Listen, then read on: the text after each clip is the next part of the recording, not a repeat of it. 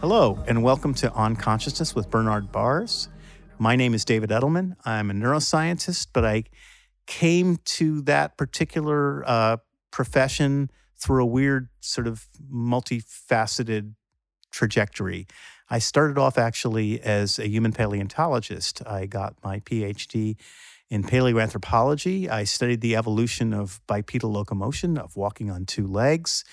And for some strange reason, I found myself some years later after my PhD in a postdoc uh, studying gene transcriptional regulation, after which I moved on to cellular neurobiology and curiously took this odd turn, which will kind of be part of the riff that we we go off on today, which is consciousness, the nature of consciousness. And in fact, I met Bernie Baars at the Neurosciences Institute sometime shortly before 2005. And Bernie and I started discussing the nature of consciousness, and in particular, consciousness in non human animals. And from there, I've been smitten and I've moved on. And uh, I'm particularly interested in the nature of consciousness in non human animals who can't communicate with us, at least verbally. Behaviorally, we can argue that they're capable of doing just that. Uh, somehow, I found myself um, enamored of cephalopods, in particular, uh, the octopus. And the reason I got into octopuses was that I had asked myself a question, which was definitely inspired by my discussions with Bernie and with Anil Seth, now at the University of Sussex, about animal consciousness. And I wondered how far we could go. Who, who among all of the non human animals was a member of the Consciousness Club, the C Club?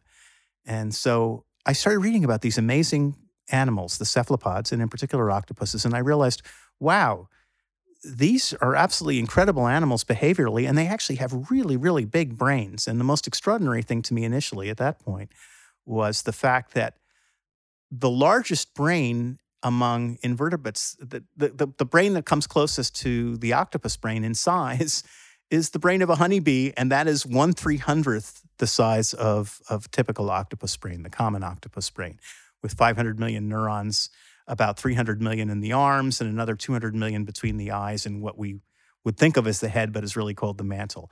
In any case, here I sit. Uh, I've become a devotee of the nature of consciousness, and that brings us to today. So I am joined by, of course, Bernie Baars and Jeffrey Krichmar, who is uh, a neuroscientist and roboticist who has been at UC Irvine for some years. And we, Jeff and I, actually came to know each other from uh, our work at the Neurosciences Institute. So, Jeff, why don't you tell me who you are, what you're about, and what you've been doing these past years? Sure. Thanks, David. And, and like you, I didn't come at this from a direct path. Uh, I started as a computer scientist, worked at companies, uh, Raytheon Corporation, IBM, doing uh, real time and embedded systems. Uh, and then at some point, I went back to school and got very interested in how the brain works and wanted to put these things together. And then uh, with that, that background and that interest, uh, I ran across what was going on at the Neuroscience Institute in the late 90s.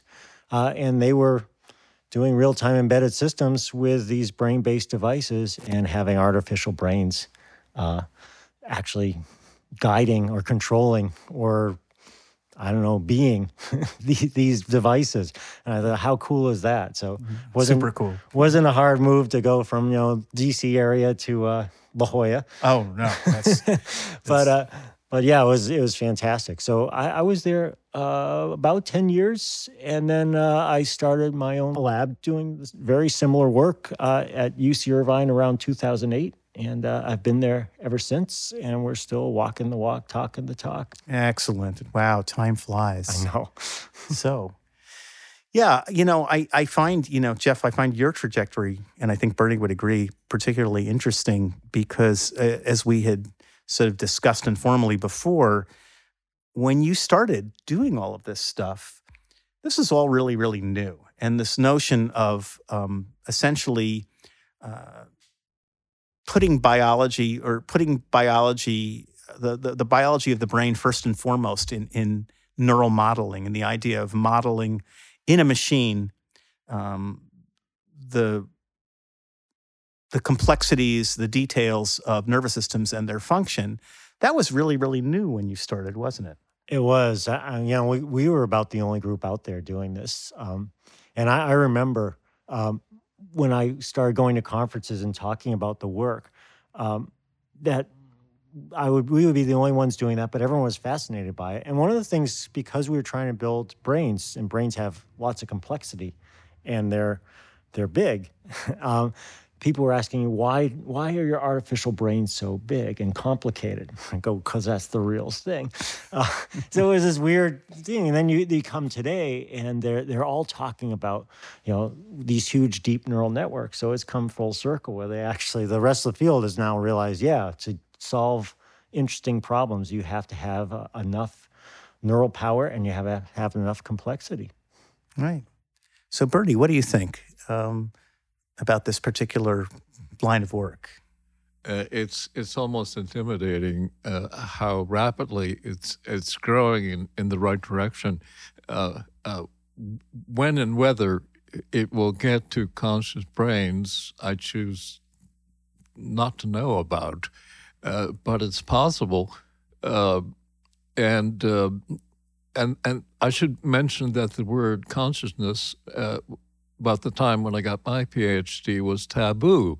You were not supposed to pronounce that word. And I think I may have lost my first job uh, because I mentioned the word consciousness too often. I wouldn't shut up. So, wow, what you're saying basically is that if this had been, um, oh, I don't know, say 40 years ago, if Jeff and I had spouted this stuff, we would have been essentially burnt at the stake by Giordano, like Giordano Bruno or something. Yes, exactly. We That's a very good example, yeah. actually, because Bruno was violating the Vatican's uh, rules about whatever it was. Yeah. Uh, and uh, and so they, they, decided to burn him and, and be done with all that uh, nonsense. Mm. so so uh, it was very effective uh, in in warning everybody else to to shut up, right? Including I think Copernicus. Yeah, uh, uh, absolutely. because Copernicus, as I understand it, actually never published the book that's attributed to him. Oh, that's interesting. He waited to die first. well, that's one way to become famous. oh, I mean, absolutely. With, without yes. all of the detritus, right? Just well, get, precisely. it, get it out of the way. Yes, but yes. no royalties. No royalties. no royalties. but but you know, in any case, I mean, it's really really interesting, isn't it? How things have sort of turned. They haven't exactly turned on a dime because again, we're talking about four or five decades worth of history, and so now here we are, and consciousness is not really taboo. Although I think if you sort of uh, brandish that word at your at fifty percent of your typical neuroscientists, their reaction might be a roll of the eyes. Yes. Maybe, you know, not necessarily because they don't believe it's there, but they they might question, well, how do you study this thing? How do you study, do you study this process? Actually, right. I should say, and and the rest of them would would be well. You can't, guys can't even define it. So why are you wasting our time? And that's that is a big issue. And the one interesting thing, and I'll just put this four square in front of us so mm. that we can kind of unpack it as, as we go on explicitly or implicitly later. The idea that, um, you know, you need to start with this hard and fast definition, and that may well be true. Definitions are really useful in science, obviously. They're good because they set people down very specific paths, and perhaps you could argue you waste less time. But when it comes to consciousness, we do very much have observable correlates and properties. We can see in animals that are conscious, and, and you and I, Bernie, have talked about this, and I guess to some extent, Jeff, yeah. you and I may have talked about this before.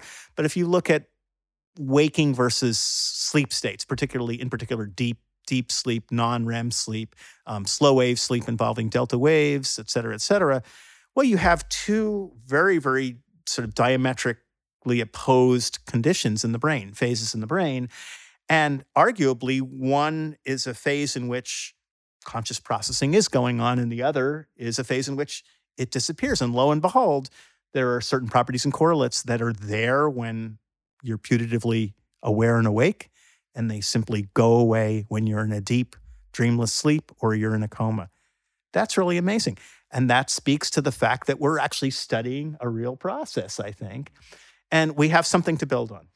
Yeah, except um, if you're talking about to a roboticist like myself, it gets tricky Because how will you? How will I convince you that my robot is conscious, even if it had all those properties? I know you guys are conscious because I kind of can put myself in your shoes and and uh, and know that you're probably having the same feelings that I, that I am. I am, but with a robot or a machine, it's it's more difficult. Then it also begs the question, like, why would you make a, conscious machine? Uh, maybe to study it, but is there any benefit to having a conscious machine? Right. So, so let me ask you this. Um, just sort of, it's not exactly a devil's advocate, advocate position, but it's the it's the position of I'm putting my I'm putting myself in the position of a of a skeptic that you know might approach this and query you about it. So, vis-a-vis machines and the the idea potentially in engendering conscious processing in a machine. Um, would you not say, I mean, to a skeptic's eye, would it not be sufficient to sort of offer that, oh, wow, we didn't program these particular things in, and yet you can see sort of these sort of functional equivalents of sort of waveforms or propagation events taking place in the simulated brain that mirabile dictu looked like the real deal, but we didn't program them in. But we were after simulating the same sorts of conditions that you might observe, you know, if you were studying a conscious animal. Would that not be very, very potent sort of evidence for yeah possibility? You're, you're being very ambitious. of course I am. Uh, I'm I'm I'm much more cautious and step by step by step. I think people are conscious. I think you both are conscious. I think I'm uh, conscious, and so on. Uh, and I think we can prove that in a variety of ways. Uh, I wouldn't even dare to look at computers and wonder because computers don't have evolution, they don't have development, they don't have nervous systems.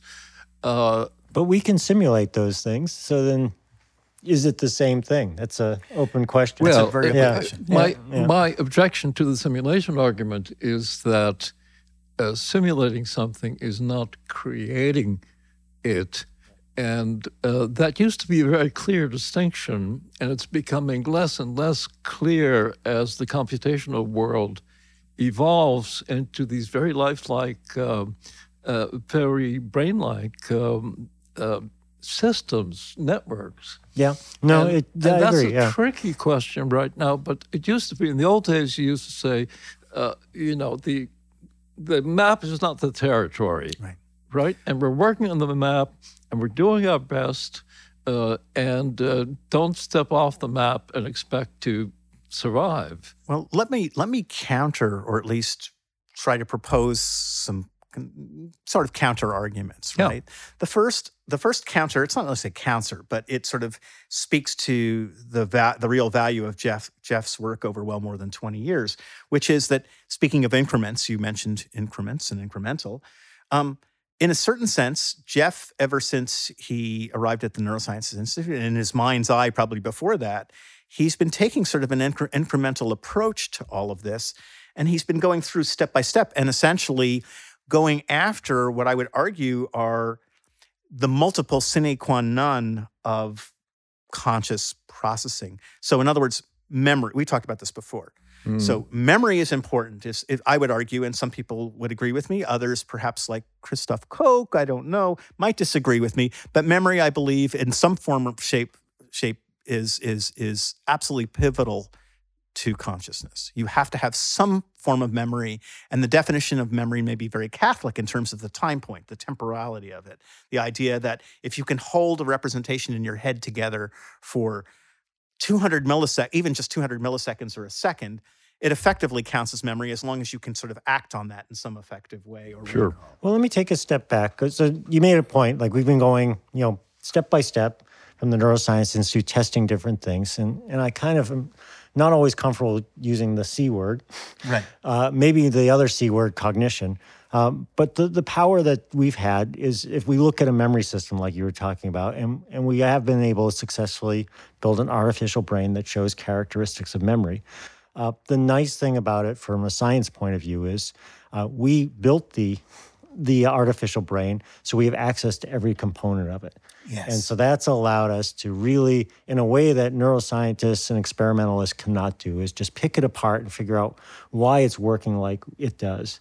And there's enough data out there that we can compare the emergent behavior of this artificial brain go it is acting a little bit like bernie said it's acting a little bit like a real brain but now we have access to more than a, a bench neuroscientist did i think that's a really powerful tool and, maybe the better way of looking at this maybe this is a powerful tool to look at the elements that lead to cognition and uh, i guess the other c word consciousness Yeah. So let me speak to the second counter that I had mentioned that I had two counters to your proposition that, you know, well, simulations are, are sort of they're they're kind of iffy territory.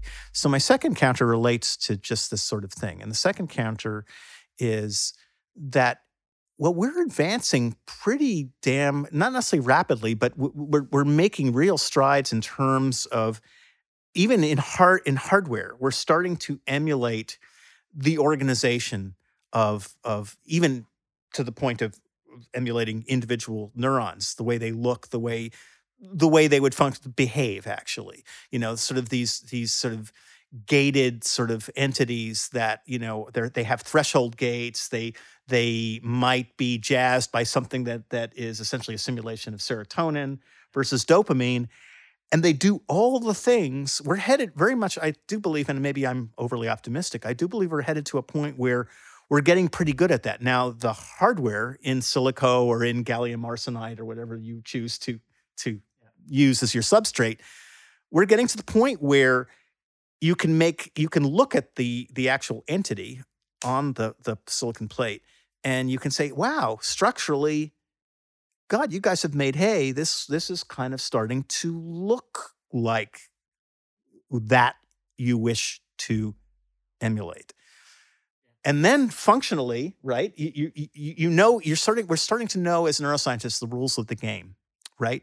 We know an awful lot about neuroexcitation uh, about inhibition. We don't know the world about it but we know an awful lot. We know about um, we know about uh, uh, essentially visual fields how fields are defined you know in uh, in and across the, the nervous system for different different areas areas of vision um, areas of auditory areas et cetera et cetera.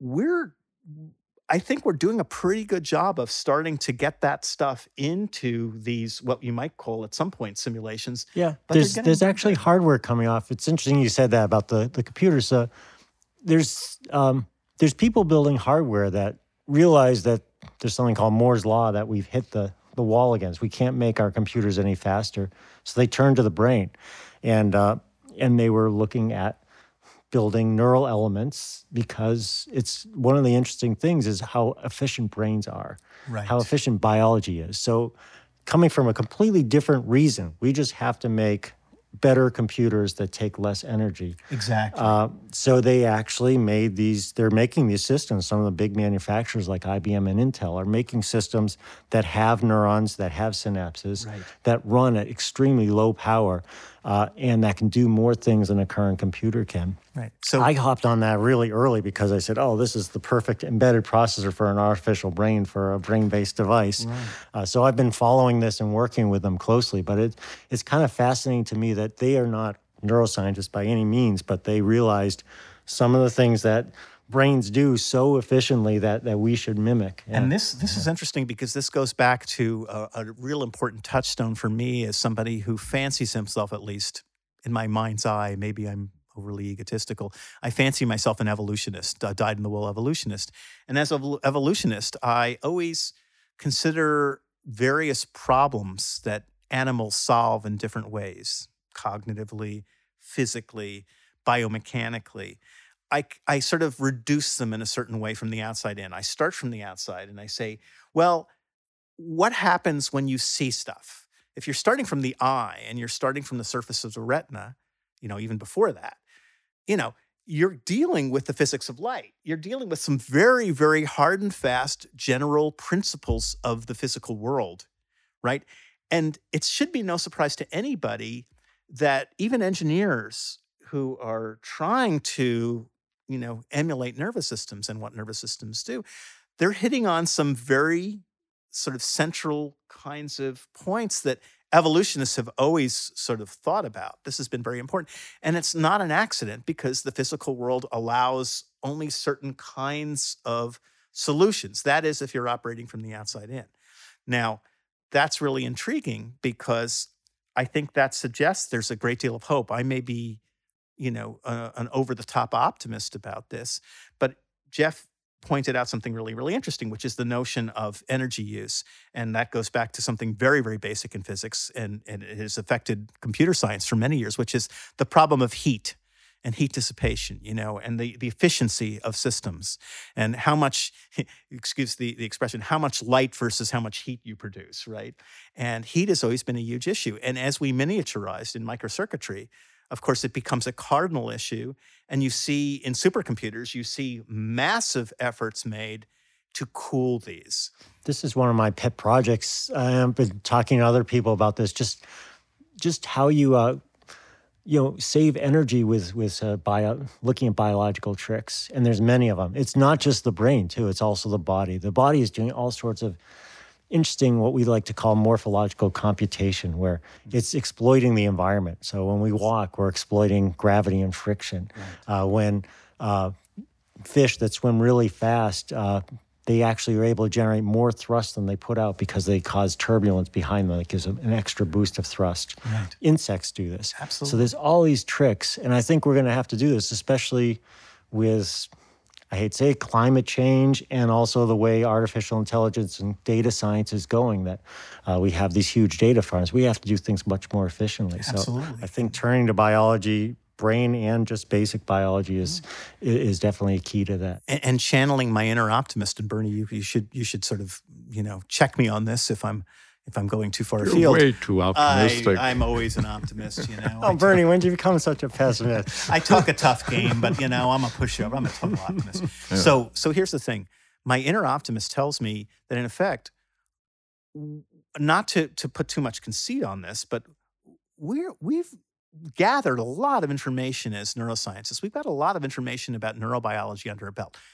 We're by no means we've by no means arrived, right? But we're we've really got a lot of stuff. And the most heartening thing for me to hear when Jeff speaks about this is the fact that now they're really considering what turn out to be some very very fundamental engineering problems to solve, which implies that I don't see the barriers anymore to really intelligent machines and putatively perhaps conscious machines in the future. I no longer see the barriers as necessarily be in our way being neurobiological in in principle, right? Even though there are some. I see the major barriers in terms of miniaturization, miniaturization related to um, dissipating heat and, and, energy efficiency, and the fact that brains run on such low energy, as you said. I mean, they're super efficient, and we don't have machines that rival that yet, but we're certainly on the path. But these are solvable, these are soluble, I think, over the long haul. So, yeah. what do you think? So I can make the opposite case. okay, uh, go for it. And and just for the hell of it, um, one of the things that's astonishing, I think, about the human brain in particular, just because we know a lot about the human brain, and and there are comparable brains, of course, in size relative to the bodies. Uh, whales, uh, elephants, and, and you're telling me uh, the bees uh, are. Uh, well, they have big have, brains for their size. They don't have big brains in any absolute yeah, sense. But, bees, but a million neurons is a million not, neurons. Million, they do amazing. A million neurons amazing is, yeah. yeah. absolutely. Yeah. It's, yeah. it's, my dad. My late dad would say it's combinatorial. It's one of his favorite words. It is you know? what combinatorial. Combinatorial. Yeah, yes. It just sort of explodes after a certain. Yes, point. exactly. Yeah. Um, and what baffles me about the human brain is how expensive it is and how risky it is and how it makes, you know, we've got this big brain right on top of our vertical bodies. Right. And the moment we rise above the horizon, you know, walking up a hill, uh, you know, somebody's going to take aim at you and throw a rock in your. Yeah, 'cause where where you live? rough part of town, right? Wow, I would Yeah. want to live in your neighborhood. Wow, but no, no, but you've you've just oh my gosh, you've just jazzed my inner paleoanthropologist. You've, Ah, you've good. taken me back. You've unleashed the beast. Yes. Now I've got to respond.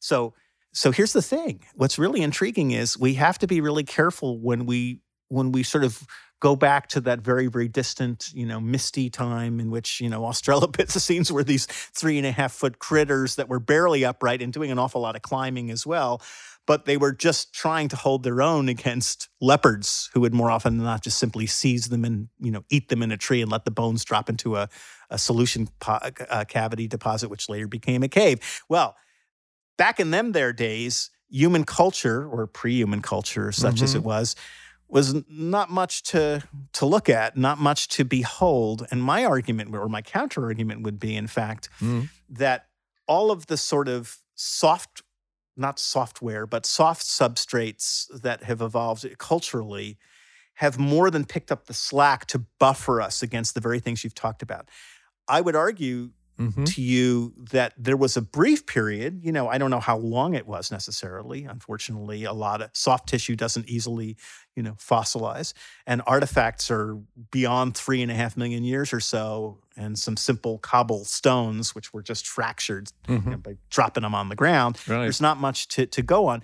But I think what we can say is there was probably this window. It could have been a few hundred thousand years. It could have been up to 800 to a million, 800,000 to a million years, where in fact, yes, you're absolutely right. We are fairly vulnerable. And there, but for the grace of dog, I, I'm, I'm going to take an official agnostic position and, and be that's- dyslexic temporarily and say bear, but for the grace of dog. Joycean Yes, it is phrase. Joycean. Yes.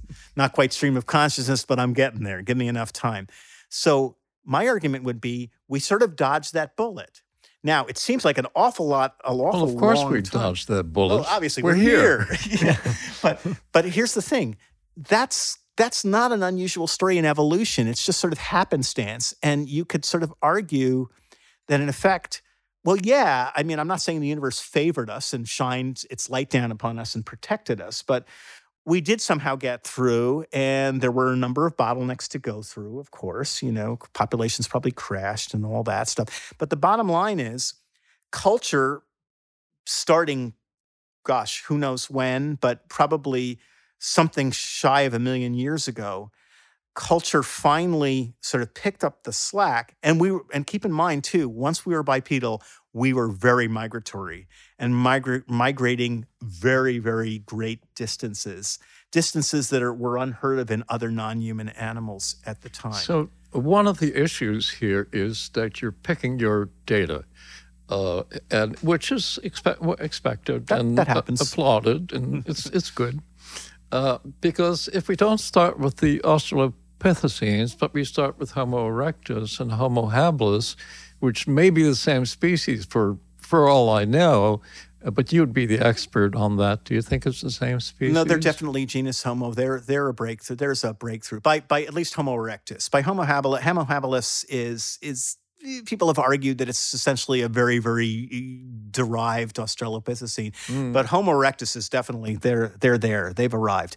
Okay, so by Homo erectus, uh, I may be four feet tall, for example. Oh, you're almost you're five feet, five, Five to feet? five and a half feet Okay. tall. Yeah, Uh, and uh, I'm trying to get out of the forest, right, uh, or at least I want to exploit the in between right. uh, area, and and that is extremely dangerous because I'm good to eat But now all kinds of predators. Now I- I'll speculate, but now, and, and I don't have to really speculate too much because we have some amount of paleodemographic data on Right. this.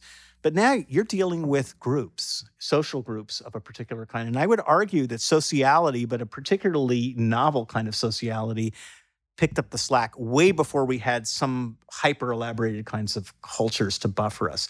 So you've so got if I'm going to exaggerate your point, uh, people are nice to other people, and they protect each other, and that's what saved us.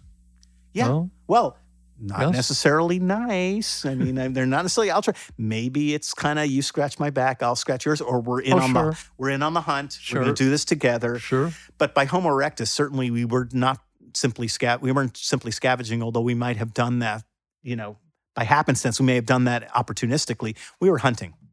And as soon as we're hunting, and we're obviously we seem to be hunting socially, and we have tools to actually butcher animals a certain way. We we're doing all this stuff.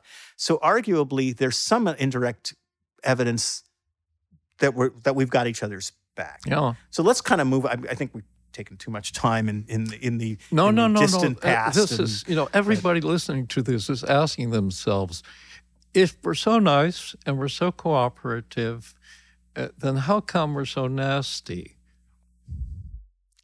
well because we're we're all animals, and nastiness now has a label, but it didn't have a label bef- before we right, had language. right, right. It, it, and- it had the label, "I'm hungry. You look Right. good to eat," and Yeah, so on. whatever. Yeah, yeah. Right. Well, uh, I've just uh, read a book by Mircea uh, Eliade, uh, uh, which is a classic, I understand, on the history of religion. It's called the history of religion, but it's in fact uh, a an early history uh, of of human evolution, human biocultural mhm, evolution, right? And that covers a million years and more. sure.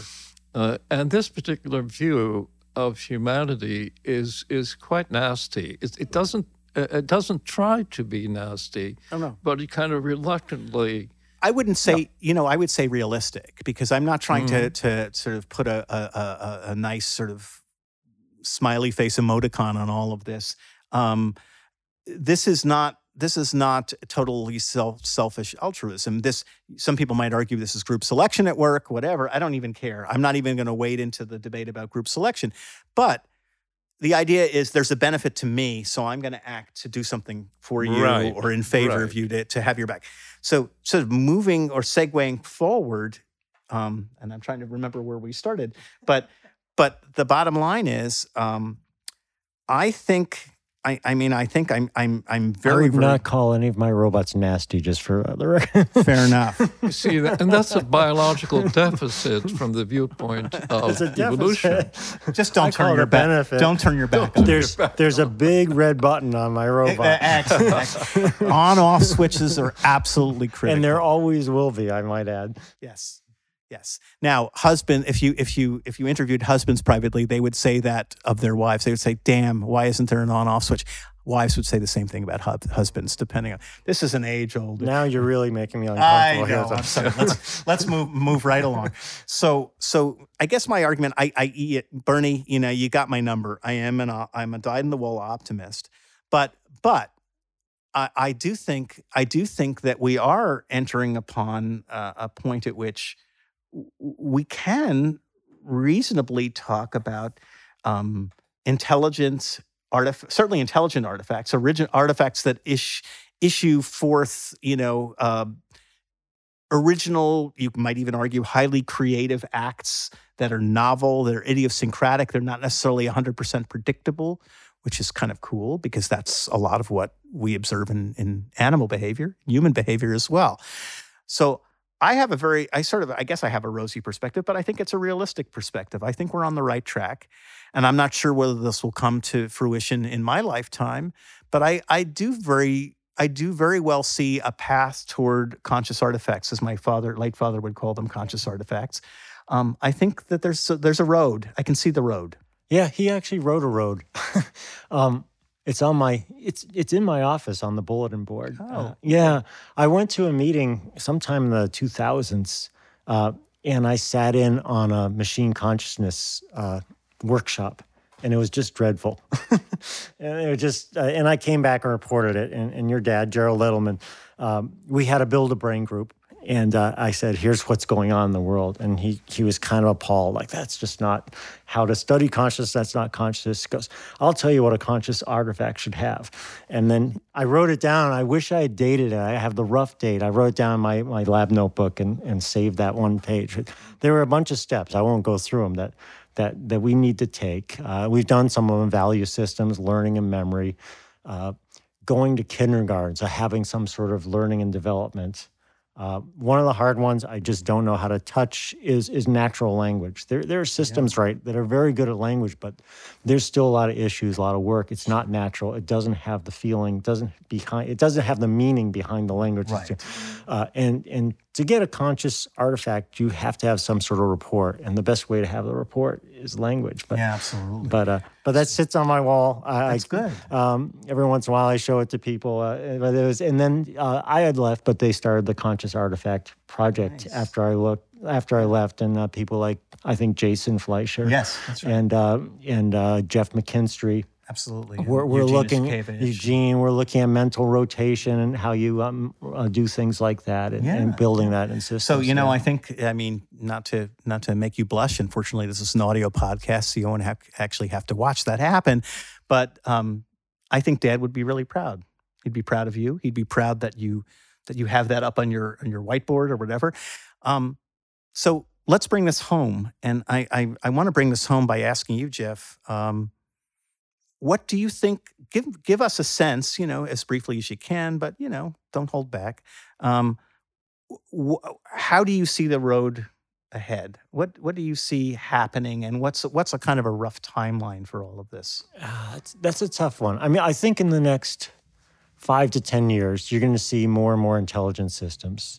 Uh, and I don't think they're going to go the road of, of making a conscious system, but they're, they're going to be like one trick pony kind of things built. And, uh, and people are looking at, at biology and how the brain does it because they, they realize they've hit um, sort of an asymptote with this next wave of AI. So uh, when you talk to people on the street or at the agencies, they are starting to look back to the brain science and neuroscientists and ask them how do you do these things so we can get over certain things like transfer learning or catastrophic forgetting or uh, or lifelong learning is a, a big uh, government project. So these things are going to come out. You'll see them in your smartphones, I bet, in your maybe self-driving cars, a bunch of other things, uh, assistants. If you get out beyond that, I think like you talked about with the energy efficiency, uh, you're going to see a lot more exploration, and we can't get to some of these places we want to explore um, with with humans. So you're going to have to see a lot more intelligent systems that are really energy efficient. Right. That's going to be happening probably in the next 20, 30 years. Yeah. So, Bernie, Bernie, what do you what do you see as uh, what do you see in the way of the future of all of this? Do you what's your view of all of this? Do you see conscious artifacts in your lifetime? Do you see conscious artifacts at all happening? At you know, all? I'm a skeptic on everything, including. Uh, uh, I used to be a skeptic on biological consciousness outside of humans, uh, and I'm no longer a skeptic. So I, I do have the capacity to learn. Um, I really don't know, and I actually feel rather worried when people essentially take uh, s- very dumb systems, which has been going on for quite a long time, uh, and uh, started off the 1970s or 80s, I think, with a system called PARRY, the paranoid patient. Uh, and you may remember uh, PARRY. It was very trivial. It consisted of just a list of questions and answers. And the argument from the psychiatrists who organized this was that paranoid patients, when they get suspicious of the therapist, really are very simple because they're, they're so suspicious, right? You ask them a question, how's your day? And they wonder if you're trying to embarrass them or shame them or make them feel bad. So, so this was a, a trivial system that fooled medical students right. who had just learned uh, uh, about paranoid schizophrenia the week before, and now they had a chance to uh, work on these computer terminals and interact with what they thought was a human being. And they were they were snookered. They the- were snookered. Yeah. And human beings, uh, you know, we play with dolls as Oh, children. sure. But, we you know- project, uh, uh, you know, Oh, we yeah. project human features onto the night sky. Oh, sure. But you know, Right? let me let me. Um, But you're talking about the you're talking about the Turing test, basically, right? yeah, it's In a- similar. way. Yeah, what is called the Yeah, Turing test, and but, which and- is not really. Yeah, But, but you know- but there are these chatbots and and uh, that you see in this contest to to actually pass the Turing test, and they haven't come close. Well, uh, Yeah. they did sometimes with the they paranoid. patient. sometimes they fool you, but if you really probe them, you But you know, the thing about it- there's, I- there's nothing Exactly. there. Yeah. Yeah. I guess Yeah. I would say now, fast forwarding to the present, I don't think anybody would sort of, I mean, I don't think most people would sort of take this too seriously anymore. They've moved beyond, in a sense. I mean, the general public, let me just, you know, be careful here because the general public is often taken in by these sorts of things. I think of Kismet, I think of MIT, the MIT Media Lab's efforts to sort of do what they might have referred to, some of them referred to explicitly as emulating emotional states and and robots. And it was kind of cringeworthy and so let's let's just sort of leave that aside because to be honest with you, I think that stuff is if it hasn't eclipsed already, it's on its way. Let's just end on the idea of of what neural nets were. Neural networks were a very they were sort of the sophisticated end of something that you're talking about. They were sort of they they used the phrase neural, of course, but back in the day, they didn't really yeah. even halfway resemble real neural networks. But now, as as Jeff intimated, well, yeah, it's interesting. It's an interesting time. So, uh, you know, when I was in grad school, uh, I studied neural networks, uh, and they were very small and simple. Mm-hmm. But uh, if you look at the things that we call neural networks today, they're roughly the same thing. It's just there's there's two things that have happened. We have better computers, so mm-hmm. they can have more and more layers and we have more data. So that was the other thing. We need to train them. Um, but I think we're realizing that they're not acting or doing anything that's brain like right. or cognitive like or conscious like. And right. there's another field which which I moved into, which um, was was based on neural Darwinism, which was you want a selectionist system, mm-hmm. you want the architecture the brain has because the anatomy is so important. So you don't want these feed forward networks. Right. And so we were building, and we are still building um, systems that have anatomy, that have uh, yeah.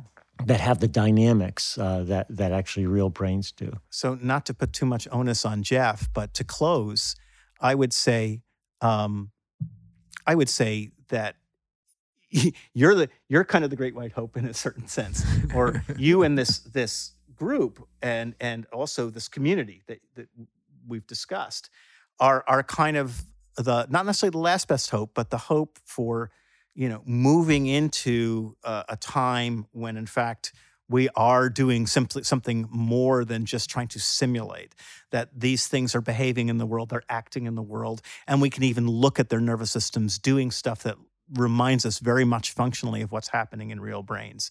And I think Jeff is on the right track. Jeff may be to some extent in the minority, but I think at this table, I think we can agree that um, the approach, the biologically based approach, perhaps mixed in with, you know, sort of intercalating itself into, or perhaps subsuming or, or over, overruling more traditional neural network based approaches. That's that's my um, my that's where my sense of hope comes comes from. I think. Well, I, I share a lot of that, including the sense of surprise at how quickly things have gone, uh, and I keep on coming back to the same question, which I'm sure both of you also do, which is where do we introduce ethics and morality in this game? And, and, I think that's that's a really good question to end on but I also think that that's a whole other podcast. So I think we're going to have to leave that aside. Um, I will. I will say something about that because I get asked that a lot of times when I talk to uh, general audiences, and and I, will give you my my answer is is as an engineer, uh, I want to work around safe things. So and I think most of my colleagues would. So, so we put in all sorts of safety measures uh, so that that we know that these things will operate within bounds. Uh, and I think you're right. There has to be a discussion because as these things get more complicated, that uh, you have to work harder to stay within those bounds. But but as a community, I think that's what we're trying to do. I, I think for the most part, everyone is is is trying to be a good actor, uh, and so I, am not as worried about the the ethics and moral issue as some people are. So let's let's leave it there. Um, thanks so much, Jeff, for for being here today. Oh, my pleasure. It's been a lot of fun. Appreciate it. It yeah. was great to catch up with you. And as always, thanks very much, Bernie, for for hosting us. We really appreciate it. Thank you. And that is it for this episode of On Consciousness. Good. I'm David Edelman with Jeff Krichmar and, of course, Bernie Baars.